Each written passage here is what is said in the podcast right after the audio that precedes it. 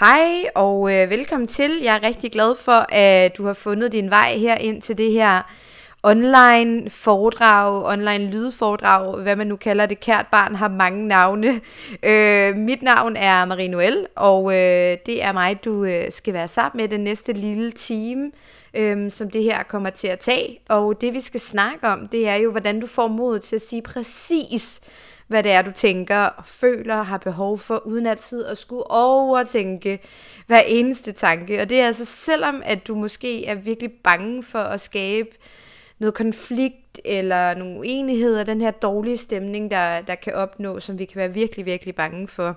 Og det er selvom du måske er bange for at blive afvist, hvis du begynder at sige højt, hvad det er, du tænker, hvad det er, du har brug for og lyst til, eller måske ikke være vældig, hvis du gør.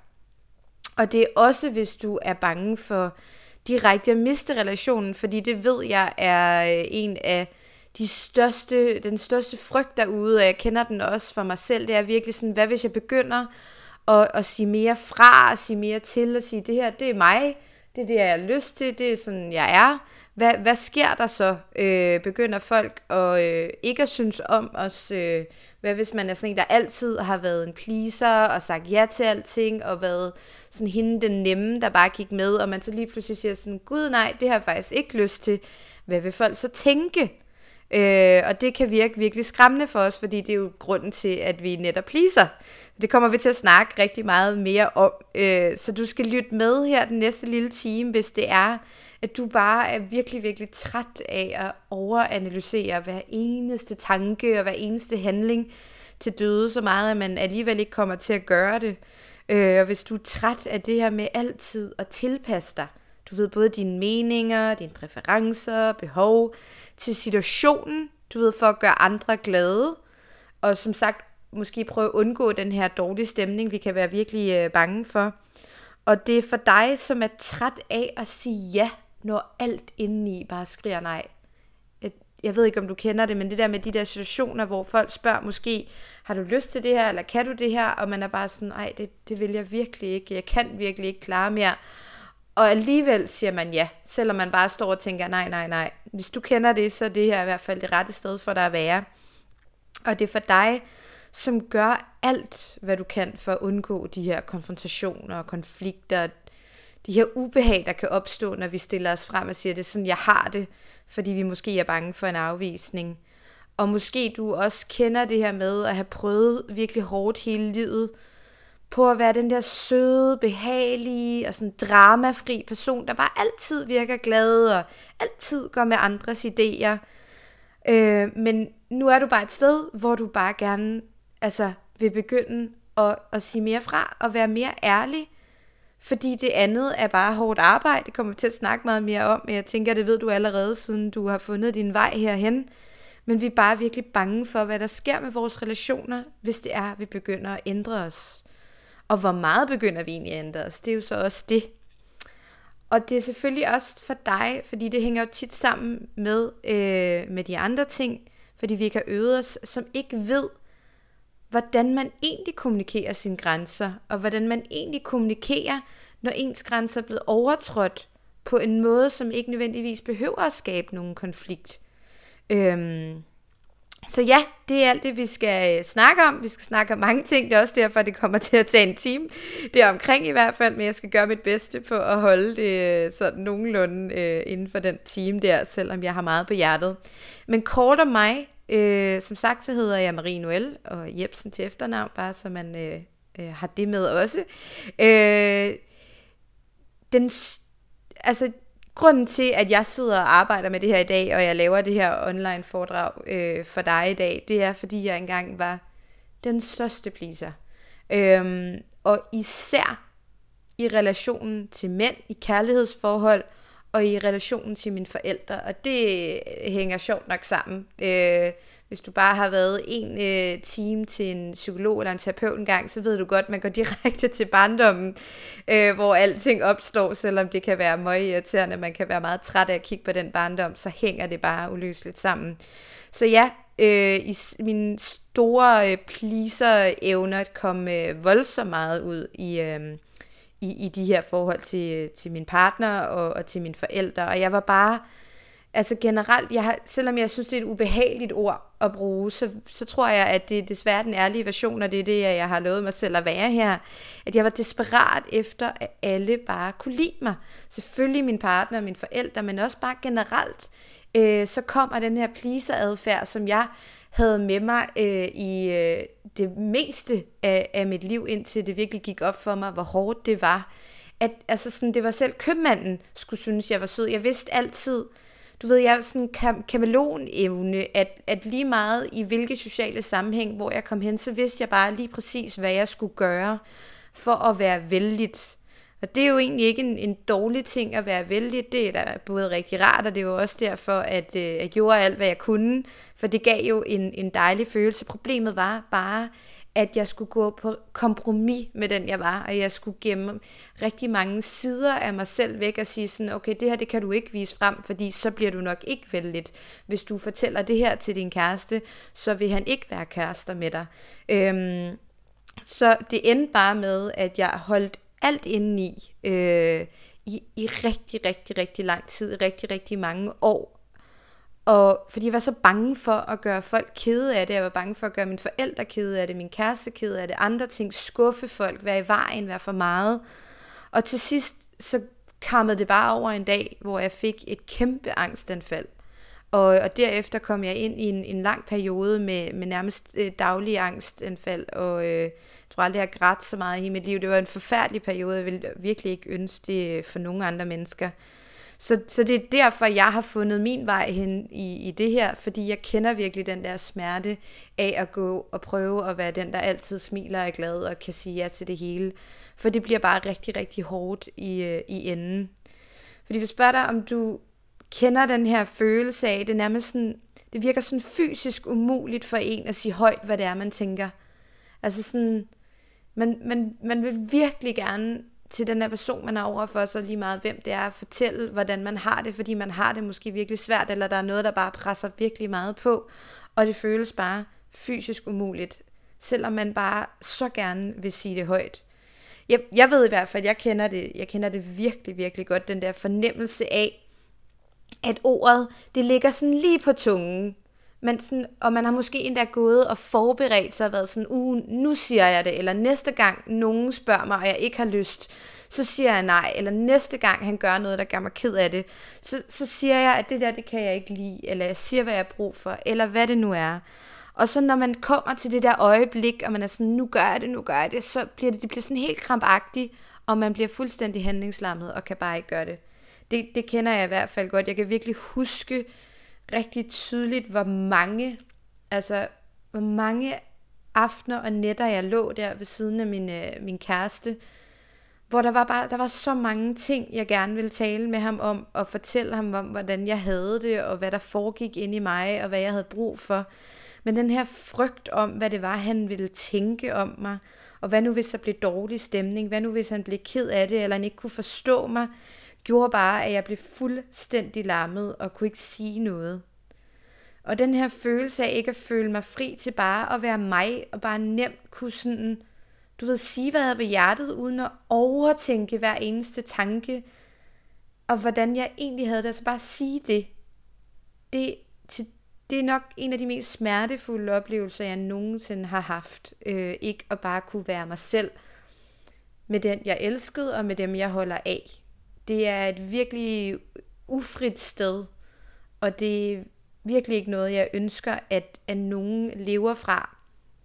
Så fordi jeg havde det på den måde, så bliver jeg virkelig nødt til at finde ud af, hvordan kan, kan jeg leve og være meget mere mig og sige, hvordan jeg har det, uden at lade den her frygt for, hvad andre tænker, stopper mig, uden at ende med at blive opfattet som egoistisk eller besværligt, fordi det synes jeg var nogle forfærdelige ord, dem vil jeg ikke have på mig, og selvfølgelig vigtigst af alt, hvordan kunne jeg begynde at sige fra, uden at miste folk, som jeg elskede. Og, øh, og det er altså derfor, jeg har lavet det her øh, online foredrag i dag til dig, der lytter med. Fordi jeg har dedikeret mit liv til at hjælpe kvinder, som, som virkelig gerne vil finde det her mod til at turde møde op i deres relationer, som, som det her, jeg plejer at sige, skønne rod, de nu engang er, som vi alle sammen er og bare frit kunne sige præcis, hvad det er, de tænker og føler, uden at lade den her frygt og den her usikkerhed komme i vejen.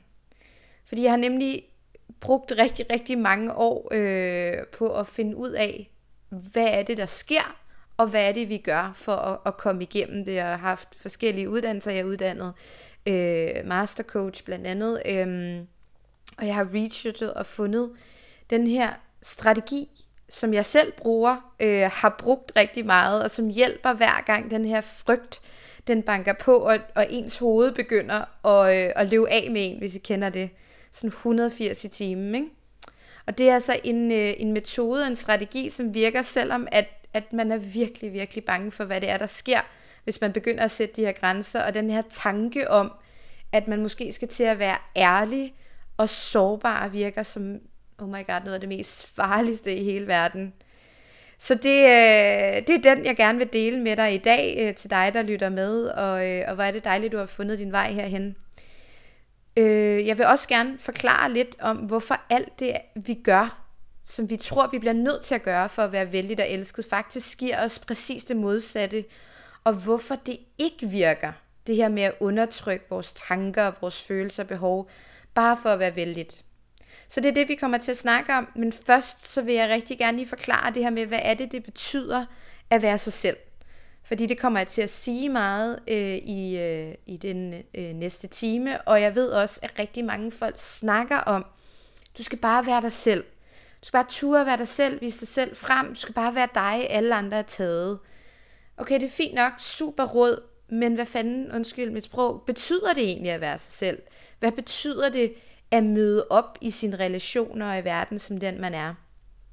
Og jeg kan bare sige, for mig betyder det, at man ærligt tør at sige sine tanker og sine behov, meninger og lyster, og hvordan man egentlig har det højt. Det betyder, at man øh, tør være sårbar og vise sig selv frem, og også at man tror på, at det man har med i bagagen, det kan jeg godt vise frem til verden, trods reaktionerne, der kommer af det, selvom man er bange for, at det måske kan være for meget eller ikke godt nok. Så øh, kort sagt, jeg er rigtig god til de lange forklaringer, men jeg har også en kort forklaring på det. Så øh, betyder det at være sig selv, det betyder, at der er en balance mellem, hvordan vi har det indeni, og hvad det er, vi viser ud til. Men hvorfor er det så så skide svært, igen undskyld med sprog, øhm, altså burde det egentlig ikke være det nemmeste i hele verden at være sig selv? Og jo, det burde det jo egentlig. Men, men det er det bare ikke, og det tror jeg, at vi alle som kan være rigtig meget enige i, at det, det er det ikke. Og derfor viser det også bare, at det har altså ikke noget med dig at gøre. Du er ikke forkert, du er ikke speciel, og du er meget langt fra alene. Øh, det er nogle virkelig store kræfter, der er på spil her, og det er altså ikke fordi, der er noget i vejen med dig. Du skal ikke fixes. Det her handler ikke om et nyt quick fix, der er på vej. Fordi det, der sker, som er rigtig, rigtig vigtigt at forstå, det er, at hver gang vi står i de her situationer, hvor vores søde hoved begynder at gå helt amok for at finde ud af, hvad er det, der er det rigtige at gøre? Kan jeg sige det her? Hvad sker der, hvis jeg øh, begynder at, øh, at sige det her højt? Vi prøver sådan at regne det ud. Og det er, at der sker den her indre kamp mellem menneskets to største behov. Man kan også sige, at det er to sider af dig selv, som begynder at kæmpe mod hinanden. Og den ene side, det er det her behovet for at høre til og være en del af gruppen. Og det andet, det er behovet for at være autentisk og være sig selv. Og det er altså nogle rigtig, det er vores øh, to største behov, og man kunne godt tro, at behovet for at, øh, altså sådan for overlevelse for vand og mad var, øh, var større, men det er det faktisk ikke, fordi når vi det er sådan helt, det går helt tilbage, når vi bliver født, den måde, vi kan overleve på, den måde, vi kan få vand og mad og husly og varme og hvad det er, vi har brug for for at overleve, der har vi brug for at være en del af gruppen, der har vi brug for vores forældre, eller hvem det nu er, der tager, os, tager sig af os. Så derfor så bliver det her behov så sindssygt vigtigt, fordi vi ved, at hvis vi bliver udstødt, så er det faktisk, at vi kan komme derud, hvor vi ikke kan overleve. Så begge behov er ekstremt vigtige, og derfor så er det, det kan føles som en altså virkelig umulig opgave at vælge. Og det er derfor, det her hoved, det bare nogle gange går i gang med og prøve helt vildt hårdt at finde ud af, okay, hvad er vigtigt, jeg vil virkelig gerne sige det her højt, men, men jeg vil også bare virkelig gerne ikke have, at han går fra mig, eller de bliver sure på mig. Og det der egentlig er, det er, at kampen opstår, fordi vi tror, vi skal vælge. Vi tror, at vi enten skal vælge at være selv og være ærlige og autentiske, eller så skal vi vælge at beholde den her samhørighed og relationen ved at give en eller anden filtreret udgave af sandheden.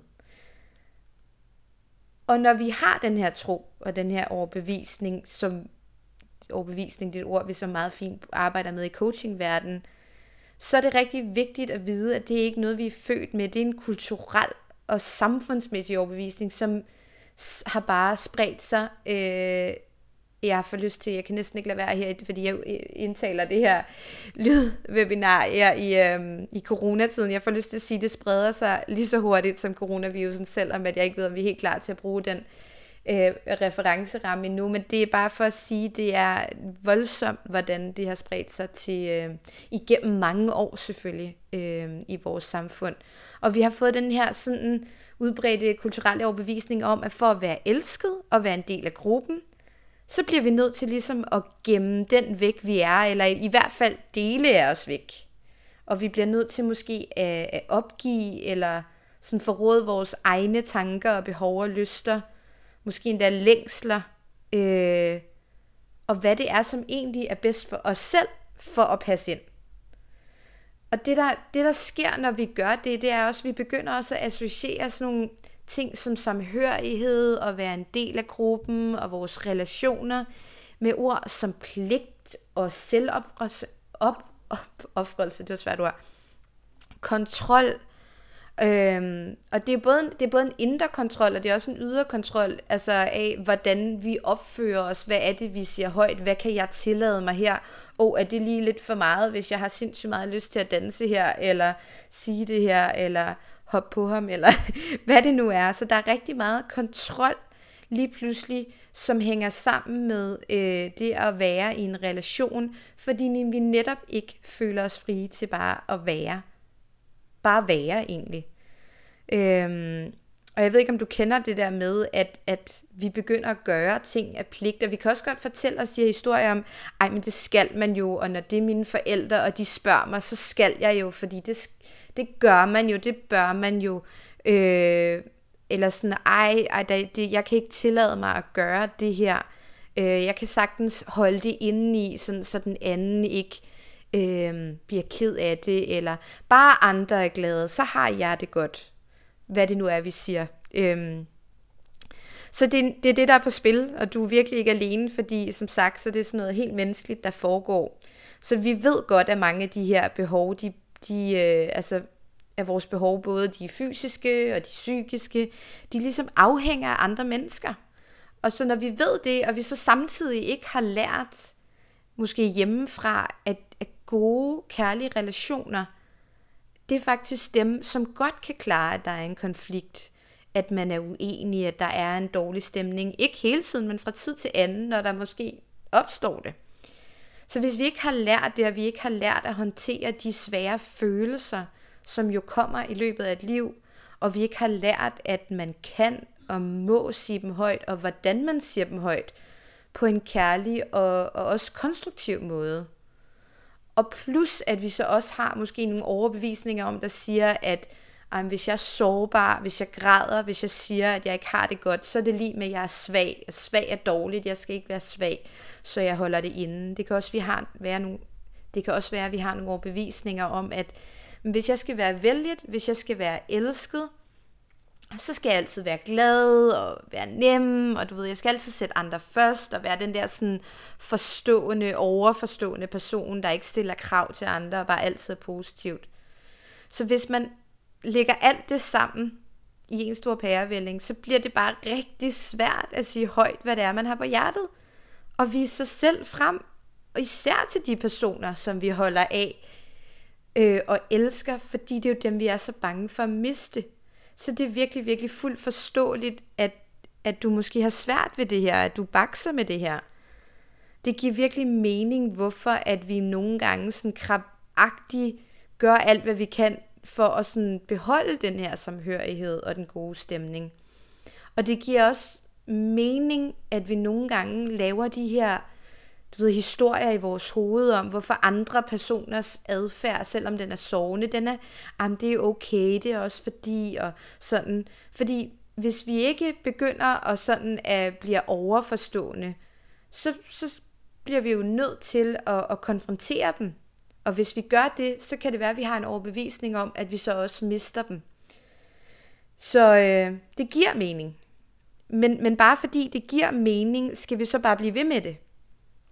Altså skal vi så bare acceptere, at det er sådan, det er, og leve videre i den smerte, det er ikke at kunne, kunne føle os frie til at være den, vi er. Jeg håber, du kender svaret øh, allerede. Øh, nej, det skal vi selvfølgelig ikke.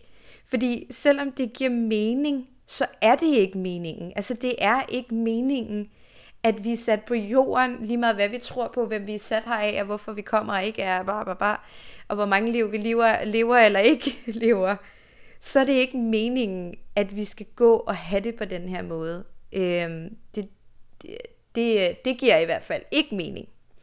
Og, øh, og det der også er i den her indre kamp, vi, vi tror der er, at vi skal vælge det ene og det andet, det er, at det er ikke sandt.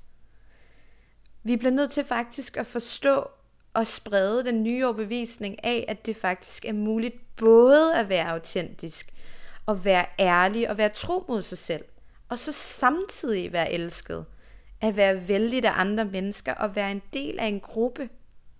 Og fordi det er faktisk muligt at møde op i sine relationer helt autentisk som den du er, og være helt ærlig, uden at miste dem. Det kan lade sig gøre. Og ja, der vil altid være øh, øjeblikke, hvor det ikke kan lade sig gøre.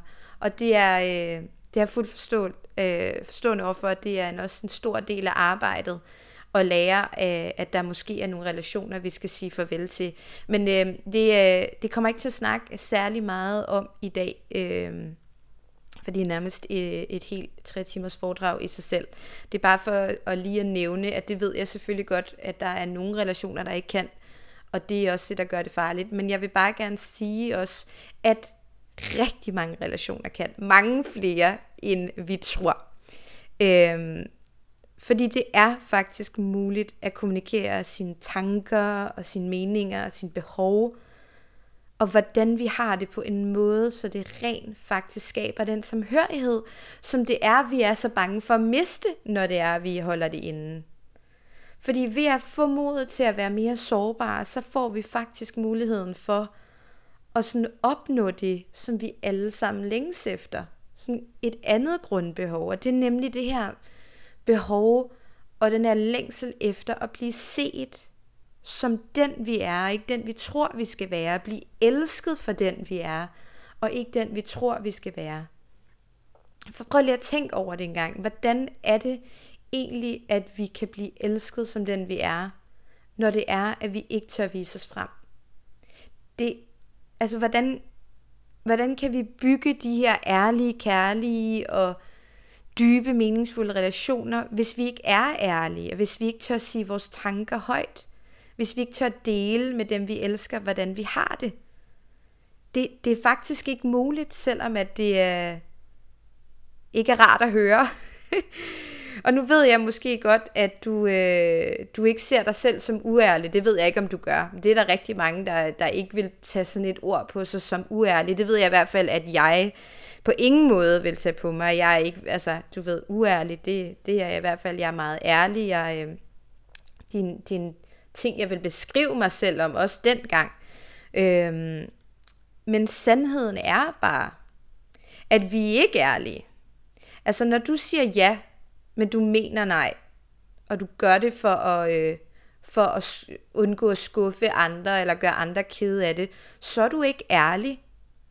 Og du, altså, du er ikke ærlig, når du lader som om, at alt bare er okay, og ser glad ud, selvom du er ved at dø inden i, og bare for at bevare den gode stemning, eller du ikke får sagt fra, og du ikke får sagt dine behov højt, men bare sådan, Nå ja, det kan vi godt. Nej, det er jeg da ligeglad med. Det er da fint nok det er ikke at være ærlig. Det er, det er en meget misforstået sødhed, øh, som kommer fra et sted af frygt og en, en usikkerhed. Og det er virkelig synd, for der er rigtig mange, jeg tror, at tusindvis af kvinder kæmper virkelig hver dag med det her med at være ærlig og, og, og sige højt, hvordan de har det, hvad det er, de har for nogle behov.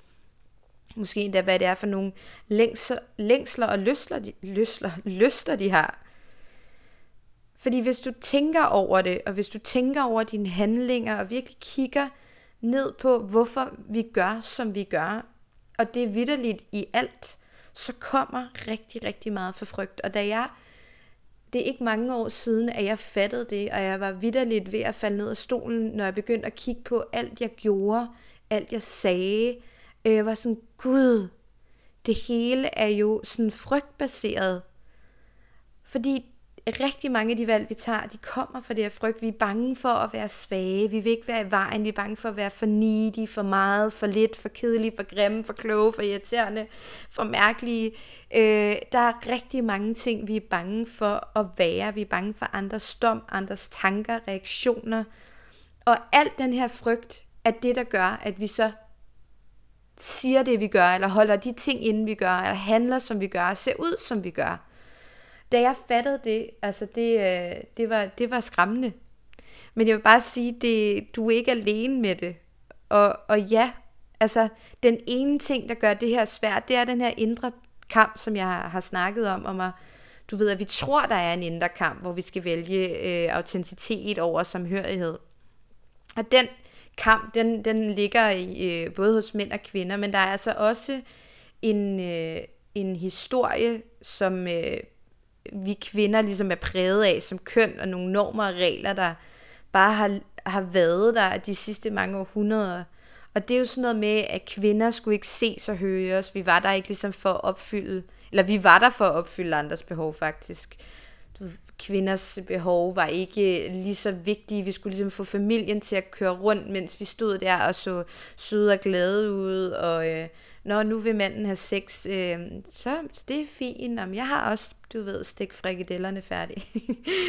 Hvad hedder det? Øh, vi skulle ikke sige fra, vi skulle bare ret ind og, og følge med. Og, og det lyder måske, du ved, nu griner jeg lidt af det, fordi nogle gange det bliver man bare nødt til at, at grine af noget, øh, fordi ellers så bliver livet for hårdt. Men øh, det lyder måske som sådan nogle el gamle leveregler, og, og så kan man sige, at sådan er det jo ikke længere. Problemet er bare, at ting tager tid, og vi er i en tid, hvor vi prøver at slippe ud af det der, men, men det, det, er, i, sådan, i det usagte og det underbevidste, så ligger det rigtig meget stadig i kulturen, i opdragelsen, øh, i de sociale medier, øh, hvad det nu er. Så jeg har i hvert fald brug for, hvis du er nået så langt og lytter med stadigvæk, øh, at sige til dig, så, så du ved det her, at du er vigtig det du har behov for, det er vigtigt. Det du føler, det er vigtigt nok til at dele. Og hvordan du har det, det er vigtigt, at du deler det. Det er ikke mere vigtigt end alle andres behov. Altså det, det er lige vigtigt. Det her, det er ikke begyndelsen på den her, på sådan en ego-rejse, øh, hvor at du skal være mere dig selv, og du siger mere fra, også selvom du så bare er mega egoistisk, så du skal bare slet ikke tænke på andre. Det er slet ikke det, det handler om. Det handler faktisk om bare at forstå, at du er lige vigtigt. Dine behov er ikke mindre vigtige, hvordan du har det er ikke mindre vigtigt, det er lige vigtigt.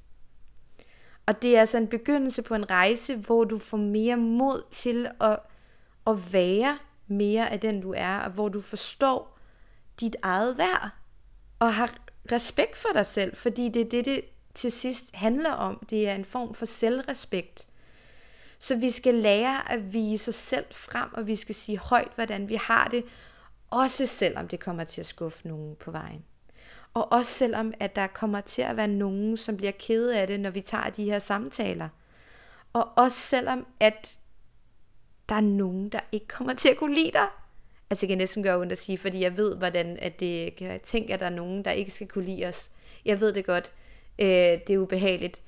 But it's the truth.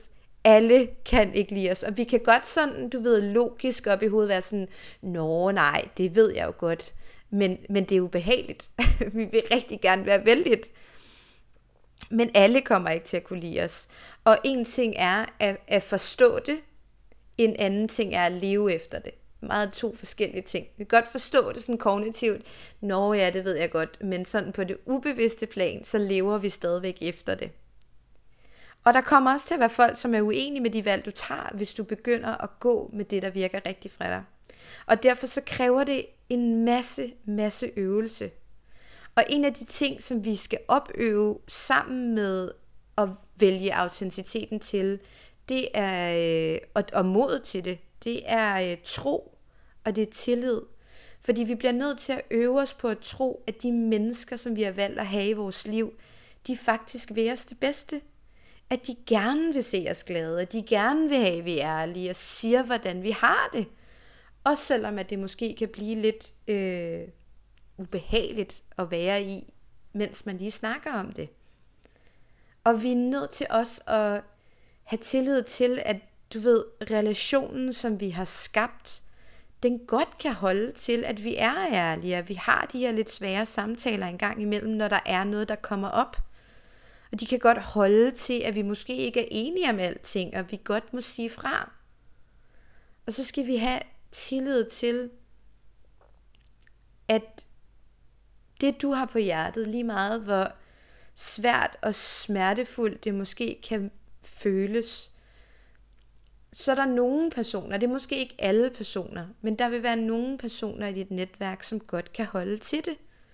Fordi det der, det der, det jeg ser opstå, det er, at vi laver en masse undskyldninger og historier op i vores hoved, om hvad den anden kommer til at tænke, når jeg siger det her højt, hvordan den anden kommer til at reagere og føle, og vi bestemmer ligesom på forhånd, at det kan de ikke klare, så det kan vi lige så godt lade være med.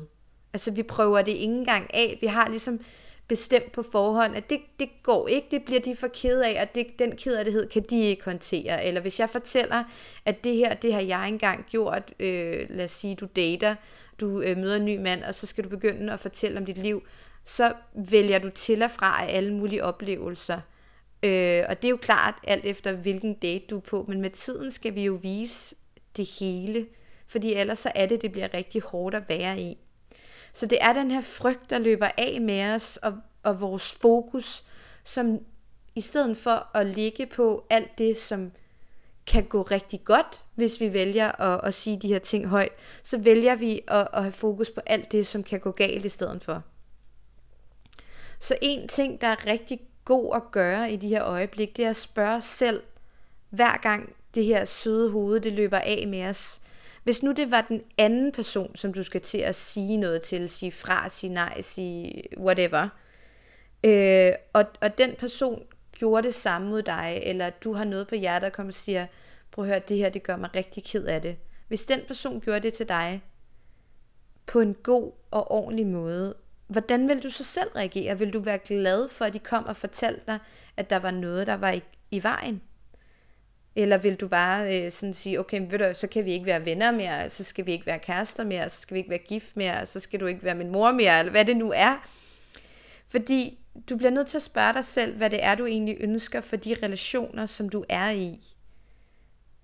Fordi ønsker du, at dem, som du holder af, går rundt og har det svært, uden du ved det?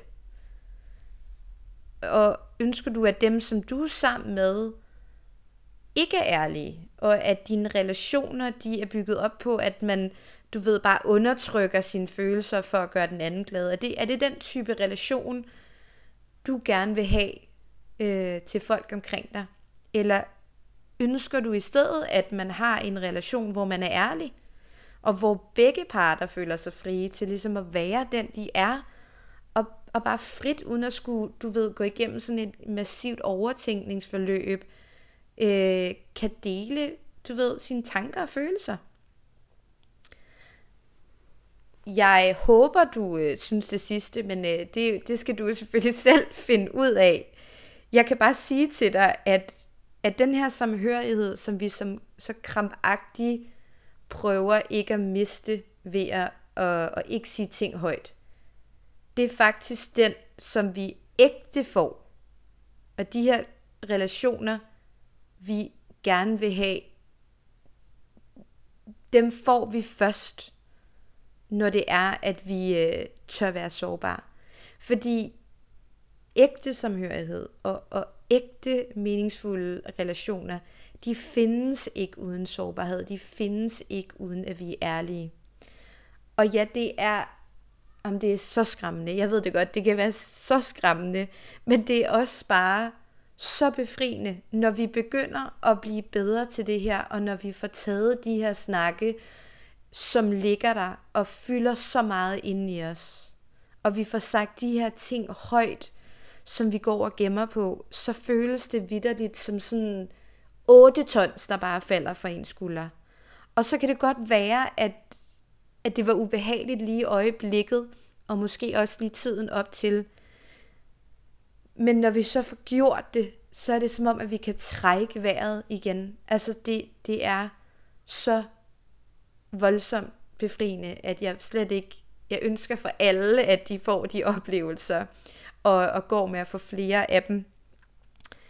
Jeg kan dele, at jeg, jeg selv voksede op med en, en psykisk syg mor og øh, en alkoholiseret far, og, og jeg kan bare lige hurtigt afsløre, at øh, med, med sådan en barndom, der ligger der rigtig, rigtig mange svære samtaler i vores relationer omkring det emne.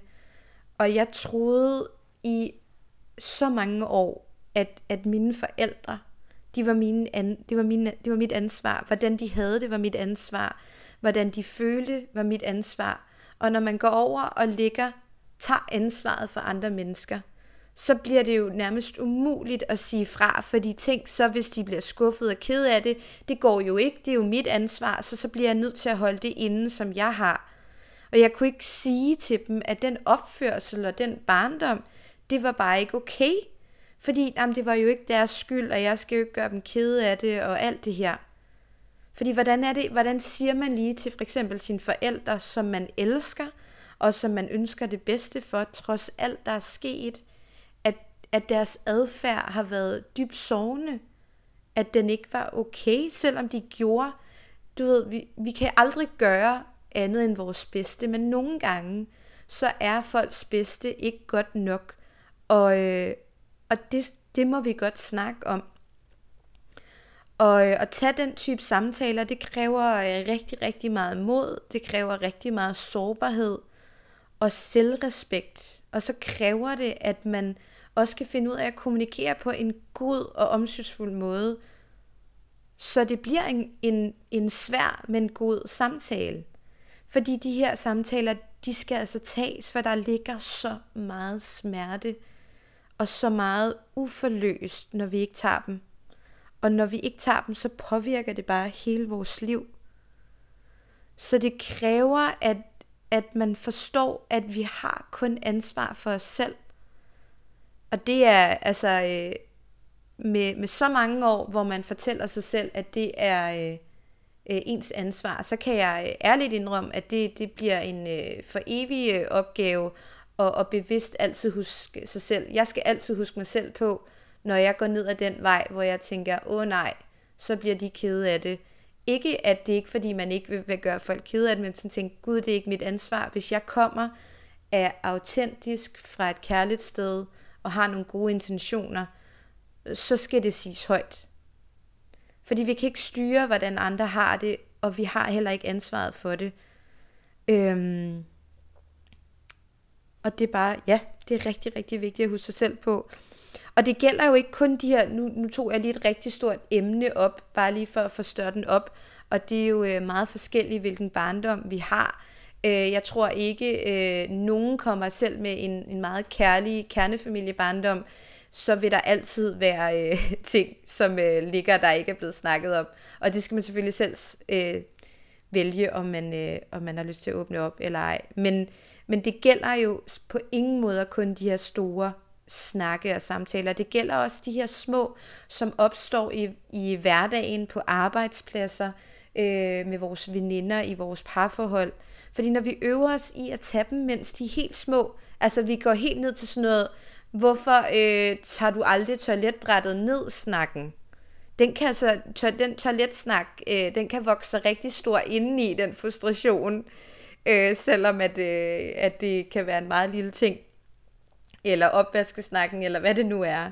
Så hvis vi øver os i at tage dem, mens de er helt små, så forhindrer vi et, at de både bliver store, men vi, vi kommer også til at skabe en erfaring af sådan, gud, fordi jeg sagde det der på den måde, og lige der, så var det faktisk ikke så slemt, og gud, vi er stadigvæk kærester, selvom jeg har sagt, at jeg synes, at, øh, at det ikke er rart, at han ikke slår toiletbrættet ned, eller at jeg faktisk ikke kan, kan de koriander, selvom han putter det i alt maden, eller hvad det nu er. Altså, det er jo nogle, det er jo, altså, når man har den her pleaser-adfærd, så er det jo så sjovt, hvis man skal grine lidt af det igen, hvor, hvor sindssyge ting, man ikke tør sige.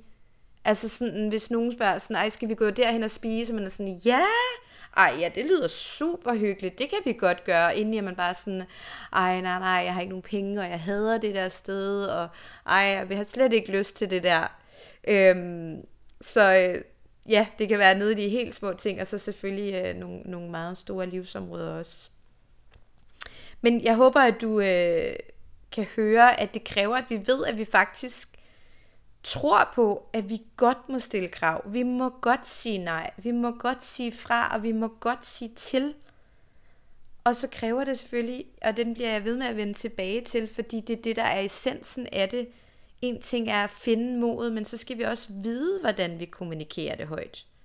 På en måde, som nødvendigvis ikke skaber de her konflikter, vi er bange for, der opstår, og skaber den her ubehagelige stemning, vi er bange for, der opstår. Fordi rigtig meget af det handler om, hvordan vi siger det.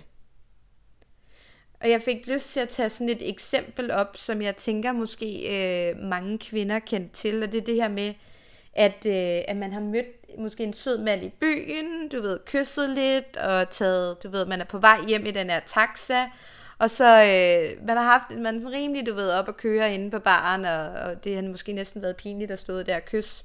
Og nu tager man hjem.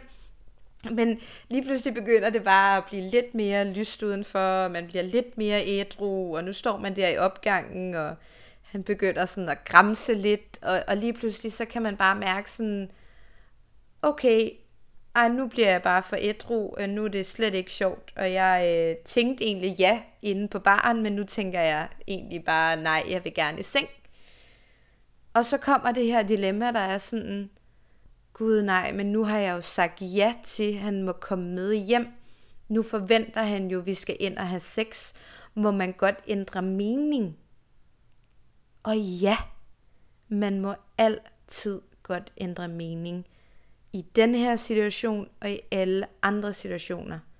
Man må altid godt ændre, hvordan man har det, bare man fortæller den anden person, som er involveret i, at det er det, der sker. Og, og det kan for eksempel lyde sådan, du ved, hvad, hvad siger man så egentlig der? Jeg vil sige noget i retning af, gud, jeg ved, jeg ved godt, jeg har taget dig med hjem, og det, det, øh, det gjorde jeg virkelig, fordi det har været så dejligt og, og sjovt at, at kysse med dig. Men, men nu kan jeg bare lige mærke, at, at jeg har ikke, øh, jeg har ikke lige lyst til, øh, til det, som potentielt skulle til at øh, ske lige om lidt. Så jeg er virkelig ked af det, men, øh, men jeg tror, at jeg, jeg har brug for, at, at du tager hjem igen. Eller det kan jo også være, at vi synes, at han er ham og sød, men vi, vi skal bare ikke have sex med ham. Så sådan, jeg mener, du må meget gerne komme med ind, eller øh, du må meget gerne sove her, det vil jeg faktisk elske, hvis du gjorde, men vi skal ikke have sex. Og, og, og det er ikke sådan noget, jeg siger for at spille kostbart, det skal vi ikke. Og det, øh, det kan være sindssygt svært at, at sige. Jeg har øh, selv stået i situationer, hvor at, øh, at jeg både ikke har sagt det, og, øh, og øh, og ja, det er svært at sige, men, men hvis du selv har oplevet det, og det kan være den her situation, eller noget andet, hvor man får sagt ja til noget, hvor man mener nej, det er faktisk at, at huske på den dårlige følelse, det giver en bag, e, bagefter. Altså man kan virkelig mærke, at der er blevet overtrådt en grænse, og det er lige meget, om det har noget med, med, med sex at gøre, eller om det er, at man får sagt ja til at bruge en hel dag med nogle mennesker, man ikke har energi til, eller hvad det er. Det er den her øh, ubehagelige oplevelse af at overtrådt sine egne grænser, øh, og gået imod, hvad det var, man havde lyst til. Og, og den sætter sig. Så, øh, så det er rigtig, rigtig vigtigt, at vi lærer, at, at nej også er en, en hel sætning. Du ved, vi har fået opbygget det her forklaringssamfund med, at vi tror, vi ikke kan... Du ved, hvis vi ikke kan komme med en god undskyldning, som også vi tror, at de andre vil synes er en god undskyldning. Vi synes, den er god nok, men synes de andre, den er god nok, så kan vi ikke sige nej. Øh, eller hvis vi siger nej, så skal vi i hvert fald forklare os rigtig meget. Og, og nej er faktisk en hel sætning. Altså, har du lyst? Nej. Vil du med hjem? Nej. Har du det godt? Nej. Kan du hjælpe mig på lørdag? Nej, desværre. Der behøver ikke at blive forklaret en masse, hvis vi ikke har lyst. Det, det har vi faktisk et valg om at gøre. Så kan det godt være, alt efter hvilken relation det er, spørgsmålet, at folk siger sådan, Nå, hvordan kan det være? Så kan vi gå ind lige og mærke efter, har jeg lyst til at gå ind i en forklaring, eller vil det bare være sådan, det, der er faktisk ikke mere at sige, end at jeg har ikke lyst, eller jeg har ikke tid. Jeg behøver egentlig ikke at fortælle dig, hvad jeg skal i stedet. Fordi hvad nu, hvis jeg siger, at det jeg skal i stedet, det er at ligge på sofaen. Det gider jeg ikke diskutere med dig, om er okay eller ikke okay.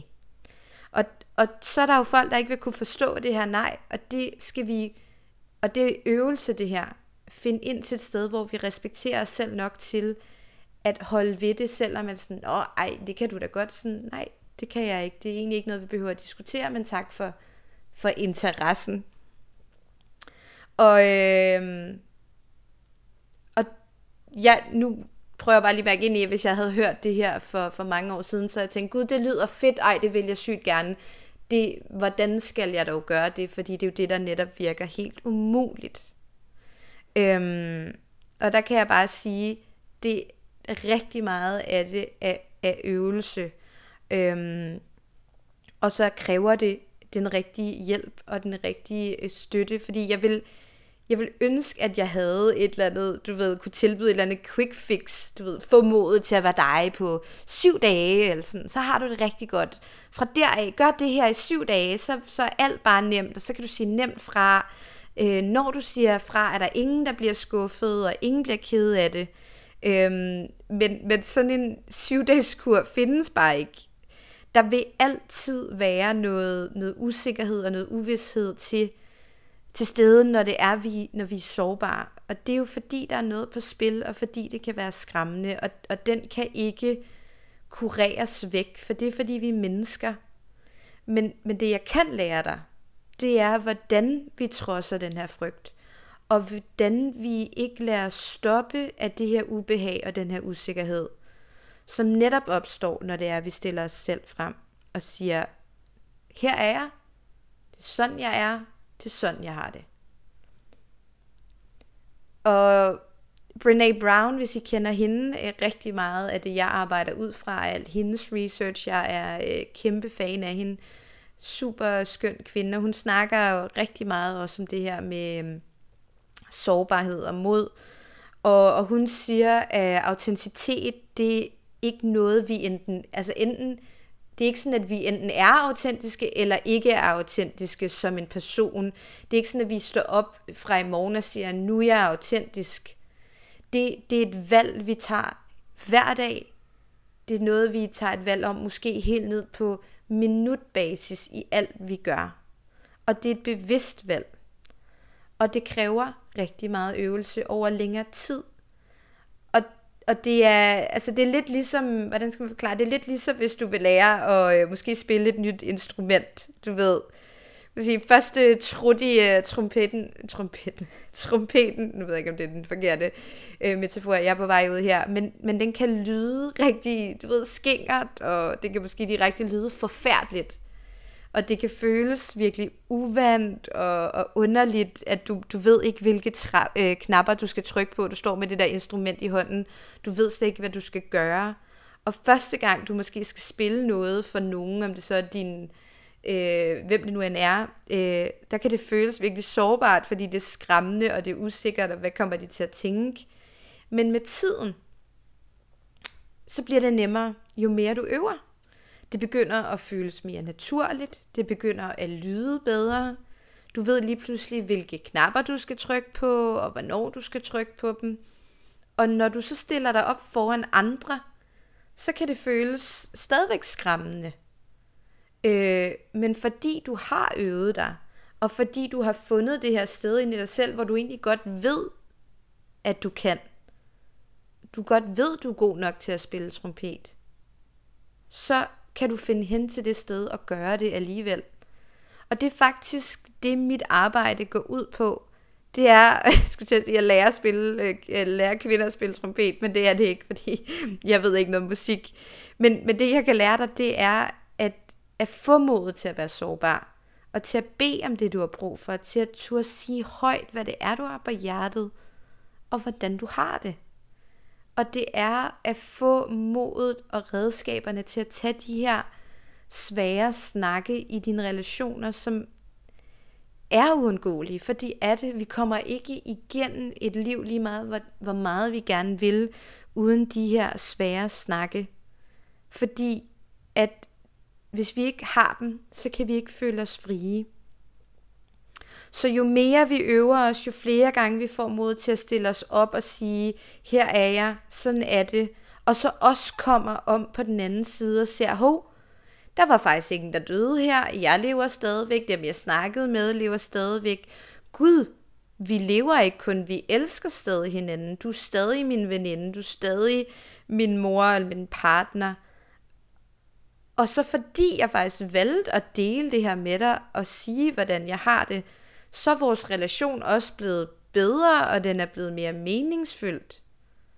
Jo flere af de oplevelser, vi får, og jo mere vi finder ud af, at ja, det var, jeg banner lige igen, skide skræmmende, men det var også det hele værd, jo nemmere bliver det. Så ja, der ligger altså et stort stykke sårbart arbejde og venter, men problem, eller sådan, hvad er alternativet? Og det er jo det, du skal finde ud af, hvor end du er på din rejse. Fordi sandheden er, at når vi altid holder alt inde, og vi putter et filter på den vi er, det vi føler, så kommer det altid til at påvirke vores mentale helbred på en eller anden måde. Og de, de helt store konsekvenser af det her, det er virkelig stress, det er depression, det er spiseforstyrrelse, det er angst, som jeg selv øh, led af. Hvad rigtig, rigtig mange faktisk ikke er klar over, det er den her adfærd, hvor vi går rundt og ikke føler, at vi kan være os selv, og hvor vi holder ting inden, den giver en konstant underliggende følelse af angst. Fordi hvis vi udenpå går rundt og virker som de her glade, smilende, jokende, altid motiveret, altid produktive, altid forstående og travle, måske i nogens øjne perfekte mennesker. Mens vi indeni går rundt med en stor frygt for at skuffe andre, øh, har de her urealistiske forventninger, overtænker alt, føler os udmattet, øh, ikke får vores behov opfyldt, ikke tror, vi kan sige nej, så stemmer vores indre verden ikke overens med, med den ydre, og, og det gør bare, at vi er konstant på overarbejde. For at finde ud af, hvad der er rigtigt og forkert, hvad hvis op der, hvad skal jeg sige her, det, hele tiden, det der hoved. Og det er bare, det er rigtig hårdt. Det er rigtig hårdt, og det er slet ikke meningen, at vi skal, skal leve sådan. Så ligesom alt andet, så kommer det ned til et valg. Og det er valget om, om man har lyst til at blive ved med at gå ned ad den her pleaservej, hvor vi tror, at, at gode, sunde relationer, de aldrig indeholder nogen uenigheder eller konflikter, andres behov er vigtigere, og at vi gør alt for at undgå den her dårlige stemning. Eller vi kan vælge at gå ned ad den modige vej, hvor vi gør vores bedste, for det er alt vi kan, for at møde ærligt og autentisk op i verden og i vores relationer selvom vi ved, det er svært og skræmmende. Fordi når vi gør det, så giver det bare et liv med meget mere frihed, med meget mere glæde, meget mere værdighed, stolthed, og vi kan handle meget mere. Og derudover så bliver den kvalitet af, af vores relationer, den bliver bare, jeg har næsten lyst til at sige, en million gange bedre. Det er ikke lige noget, jeg har statistik på men det kan føles en million gange bedre, når det er, at vi tør være sårbare. Så jeg kan ikke, øh, jeg kan ikke sige, hvad der er rigtigt og, og forkert for dig. Det er kun dig, der kan mærke det, men valget er altid dit. Og det kan også være at, at lytte med her, at der er rigtig meget, der er nyt for dig, og du er måske lige først ved at blive bevidst om, at det her det er noget, der ikke er rart, øh, og hvad det er, der egentlig sker. Så den her information, den skal lige lande hos dig, så det er helt okay. Der er rigtig meget, som vi gør, som er virkelig ubevidst. Øh, rigtig meget af vores adfærd, som vi har haft med hele vores liv. Så derfor så har jeg lavet her på, på siden, hvor du gerne skulle øh, lytte til det her online foredrag. Nede under her, hvis du scroller ned, der kan du se tre stadier, hvor jeg har øh, beskrevet, hvad stadie 1, 2 og 3 er, så du kan prøve at se, hvor du selv er. Øh, fordi det, vi er aldrig altid samme sted. Øh, stadie 1, bare lige for hurtigt, det, øh, det er sådan set, hvor at man, man har en nysgerrighed på, når Gud, der er ved at ske noget her, og jeg vil gerne lære lidt mere om det. Og det, øh, det er egentlig at lytte med, som du gør her, hvis du er på stadie 1, og så kan det være, at du tænker, nu har jeg lyttet her, det var dejligt, den skal jeg lige gå rundt med lidt.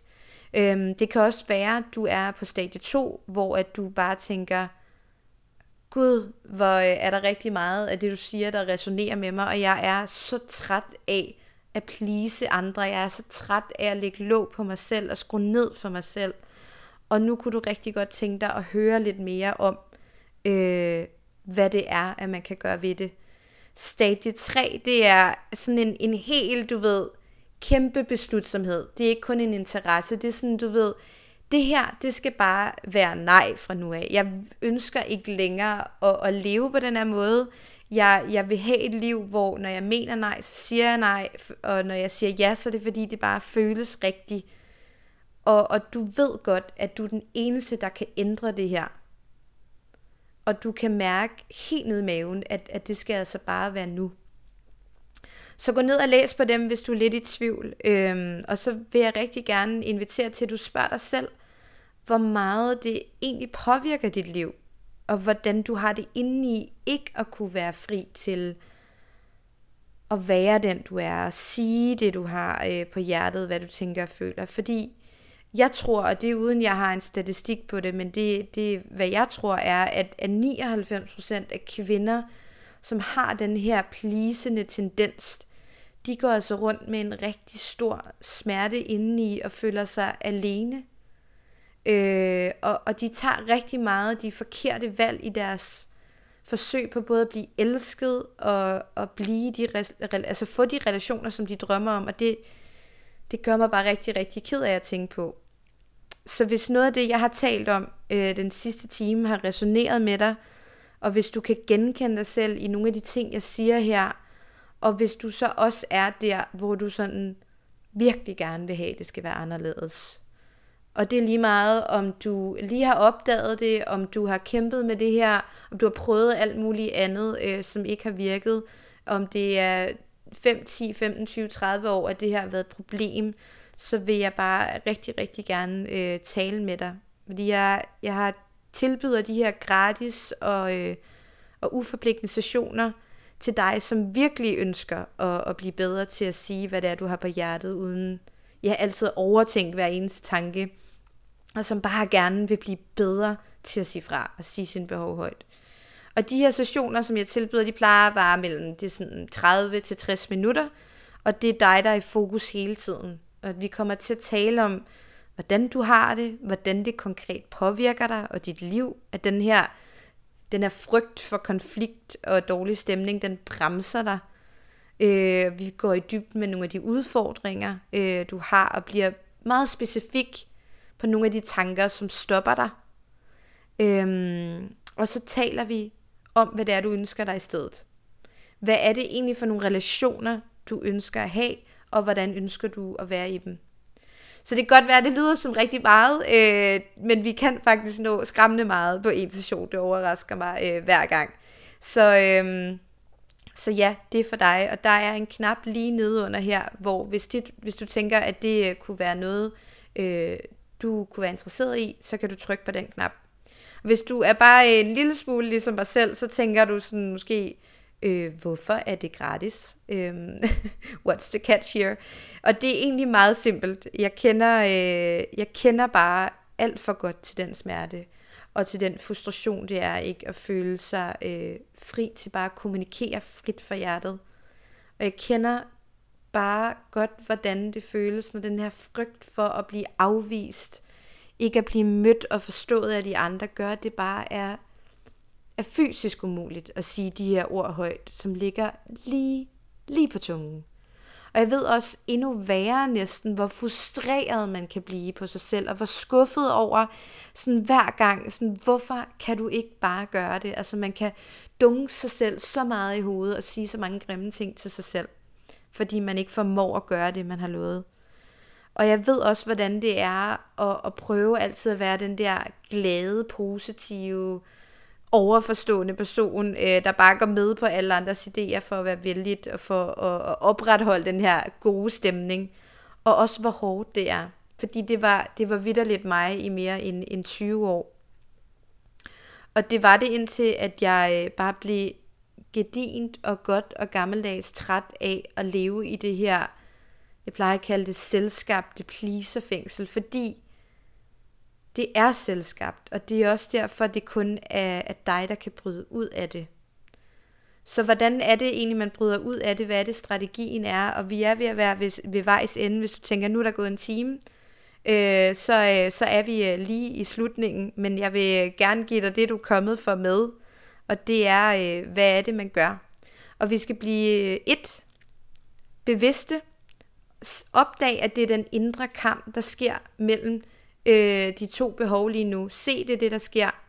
Og så øh, få sådan et aha-moment. Sådan, gud ja, det er det, der sker. Normaliser det. Lad være med at gå ud af sådan en, du ved, frygt. Øh, nu øh, mister jeg lige ordene her. Lad være med at, at lade dit hoved køre afsted med dig. Og det kan det godt være, at du tænker, hvordan kan jeg lade være med det? Men det, det, er, øh, det er øvelse. Find ud af det, der sker. Sig, Gud, det er det. Og mind dig selv om, at det ikke behøver at være enten eller. Men der selv om, at den kamp ikke skal være den ene side eller den anden side. Vi kan godt både være autentiske og beholde relationen. Træk på de erfaringer, du har. Det kan du ikke, når du lige er startet. Men husk Gud, har jeg engang sagt noget til nogen om, øh, hvad jeg havde på hjertet, og de reagerede godt. Når det har jeg gjort godt, så kan det også lade sig gøre igen. Og have tillid og tro på, at den, du vil snakke med, eller sige fra, eller hvad det nu er, vil det bedste for dig. Og husk den her, jeg kalder det flip it and reverse metoden, at, at sige dig selv, hvad hvis den anden person gjorde det, du var ved, var ved at sige det, du havde lyst til. Hvordan vil du så selv reagere? Vil du blive glad for, at de delte med dig? Og så vær villig til at være med det her ubehag og den her ubevidsthed. Øh, og det er heller ikke noget, der kommer helt fra starten af, fordi det er den, vi er bange for nu, så det er også noget, vi skal lære. Og så skal vi altså lave en øh, gedin forårsrengøring i, øh, i vores overbevisninger om, hvad det er, hvad er vores overbevisninger om, øh, hvordan man bliver elsket, hvordan er man en god person, hvad er gode relationer, der er rigtig mange overbevisninger, vi skal ind og kigge på.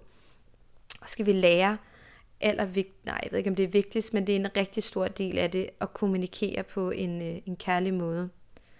Og, øh, og alle de her ting, øh, det, la, det kræver den rette støtte, det kræver den rette hjælp, nogle konkrete værktøjer, og så kræver det rigtig meget et, øh, et rum at øve sig i. Et rum, hvor at, at du kan føle dig helt tryg til bare trin for trin stille og roligt at, at åbne mere op, øh, øve dig i at fortælle, øh, hvad du føler, og, og opleve, at du ikke bliver mødt med, med nogen dom, når du øh, siger, hvad du har på hjertet.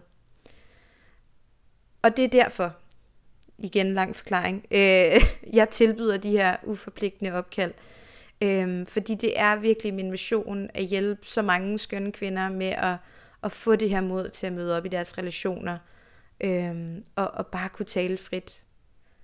Så, øh, og så når vi taler sammen, så giver det også mig en mulighed for egentlig at, at finde ud af, om det du bakser med, om det egentlig er noget, jeg kan hjælpe med, hvis du ønsker min hjælp, eller om det er en anden, der måske øh, bedre kan støtte dig på den rejse, du har lyst til at begive dig ud på.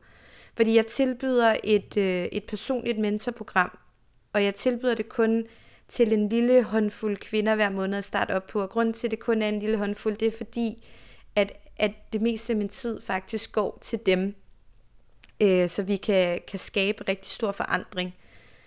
Så derfor er de her samtaler også en mulighed for dig at få en fornemmelse af, hvem er det jeg er, hvordan er jeg at tale med, øh, og kan jeg være den rette, hvis jeg tror, at du øh, kunne få glæde af det her forløb, og tilbyde dig en plads, kunne, jeg så, kunne det være noget, du kunne tænke dig? Fordi de fleste kvinder, jeg møder, øh, både i de her samtaler på min vej, er, og inklusiv mig selv, har haft svært ved det her hele livet. Hvis du har fundet din vej herind, så kan det godt være, at det er noget, du lige har opdaget, men når vi kigger på det, så er det faktisk noget, vi har haft svært ved hele livet. Og, og mange ved godt, at de ønsker at være mere sig selv. Og være mere tro mod sig selv. Men man ved bare altså vidderligt ikke, hvordan man gør. Ved ikke, hvordan man skal komme igennem den her frygt. Hvordan man skal kommunikere den der indre verden, så den indre og ydre verden hænger sammen og hvordan man gør det, så man ikke skaber alle de her øh, konflikter, vi kan være bange for. Og hvordan, hvordan skulle man også vide det? Altså, hvordan skulle man vide det, hvis man ikke har lært det igen? Hvis man hele livet har spillet på øh, violin, hvis vi går bag, tilbage til musik til øh, metaforen her, og nogen beder dig om at spille på trompet, så ved du ikke, hvad du skal gøre, før du har øvet dig. Og det kan føles sindssygt uvandt og, og sindssygt usikkert. Og, og ligesom når vi gerne vil begynde at spille et nyt instrument, eller lære noget nyt, øh, eller hvad det nu er, så kan vi enten prøve os øh, frem selv, på egen hånd. øh, vi kan google os frem til 1000 YouTube-videoer og sidde og se dem, eller vi kan hyre en, øh, en underviser og en lærer til at vise os præcis, hvad det er, vi skal gøre. Øh, en lærer, som har mange års erfaring og viden, og som støtter en øh, og ved, hvad der er brug for, når det er, man bare har lyst til at give mega meget op, fordi det, den der trompet lyder stadigvæk helt elendig. Så, øh, og det er jo meget forskelligt, øh, hvor vi er, og hvad vi har lyst til. Og prøv at høre her, jeg får lyst til at slutte af med at sige, selvudvikling og det her arbejde med, med sådan nogle ting, det det er ikke altid sindssygt nemt. Øh, det er meget simpelt, men det kan være svært at gøre, og det, og det kan gøre ondt, og det kræver altså en stor vilje til at ville noget andet øh, for sig selv, ønsker et andet liv for sig selv, og også ønske at være i, i, i verden på en anden måde. Det er måske ikke verdens mest smukkeste salgstale, øh, der kunne komme fra min side, men det, det er ærligt, og det har jeg bare efter så mange år som øh, pleaser lovet mig selv, at jeg vil gøre mit bedste på altid at være så ærlig, som jeg overhovedet kan. Så derfor så gør jeg, øh, derfor så kommer jeg til nogle gange måske at sige ting, som, som ikke er det, folk gerne vil høre, men det, de har brug for at høre. Og det gør mig måske ikke altid vældigt, og det, er, det skræmmer mig stadigvæk til den dag i dag. Øh, men, men glæden vil ved at være ærlig og være autentisk, den giver bare så meget mere.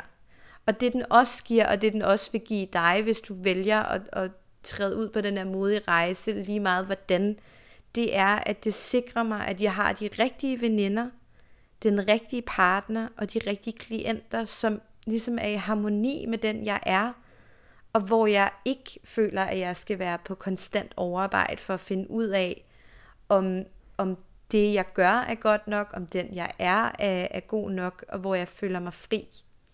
Fordi lige så svært det er at være sig selv, lige så hårdt er det at gå rundt og være en anden. Og vi er øh, ved vejs ende, og hvis du har lyttet med helt hertil, så øh, tak for det. Øh, jeg gik lidt over tid. Det, øh, det er en ting, der sker. jeg, øh, jeg håber virkelig, du har fået noget ud af at lytte med her og det er, det er kun dig selv, der kan mærke, hvilket stadie du er på. Der er ikke noget, der er, er rigtigt eller forkert overhovedet.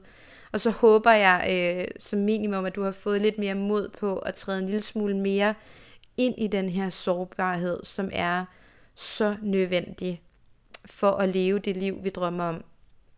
Og måske fået lidt mere mod på at, at lære at være med det ubehag, der kan opstå fra tid til anden når vi ligesom står frem og, og siger, hvordan vi har det. Fordi jeg kan bare sige, jo mere okay du bliver med det her ubehag og med den her uvidshed, og jo mere, altså som kommer, når du tør vise dig frem, jo mere ægte og intime og meningsfulde relationer får du også. Og, og da vores største kilde til glæde er bevist i så mange studier nu, er vores relationer og kvaliteten af dem så er, så er mere mod og mere sårbarhed, det er bare svaret til et, et bedre liv, et lykkeligere liv. Så hvis du, øh, ja, og hvis du tænker, at, at, at den her øh, gratis og uforpligtende session med mig kunne være noget for dig, så er der en knap lige nedenunder, øh, du kan trykke på og, øh, og anmode om det. Og hvis du stadig er lidt i tvivl og ikke lige ved, hvor du er, så gå ned og læs, øh, hvilket stadie du er på. Og, øh, og ellers så ønsker jeg dig bare en, øh, en rigtig, rigtig dejlig dag. Og tak fordi du lyttede med. Hej!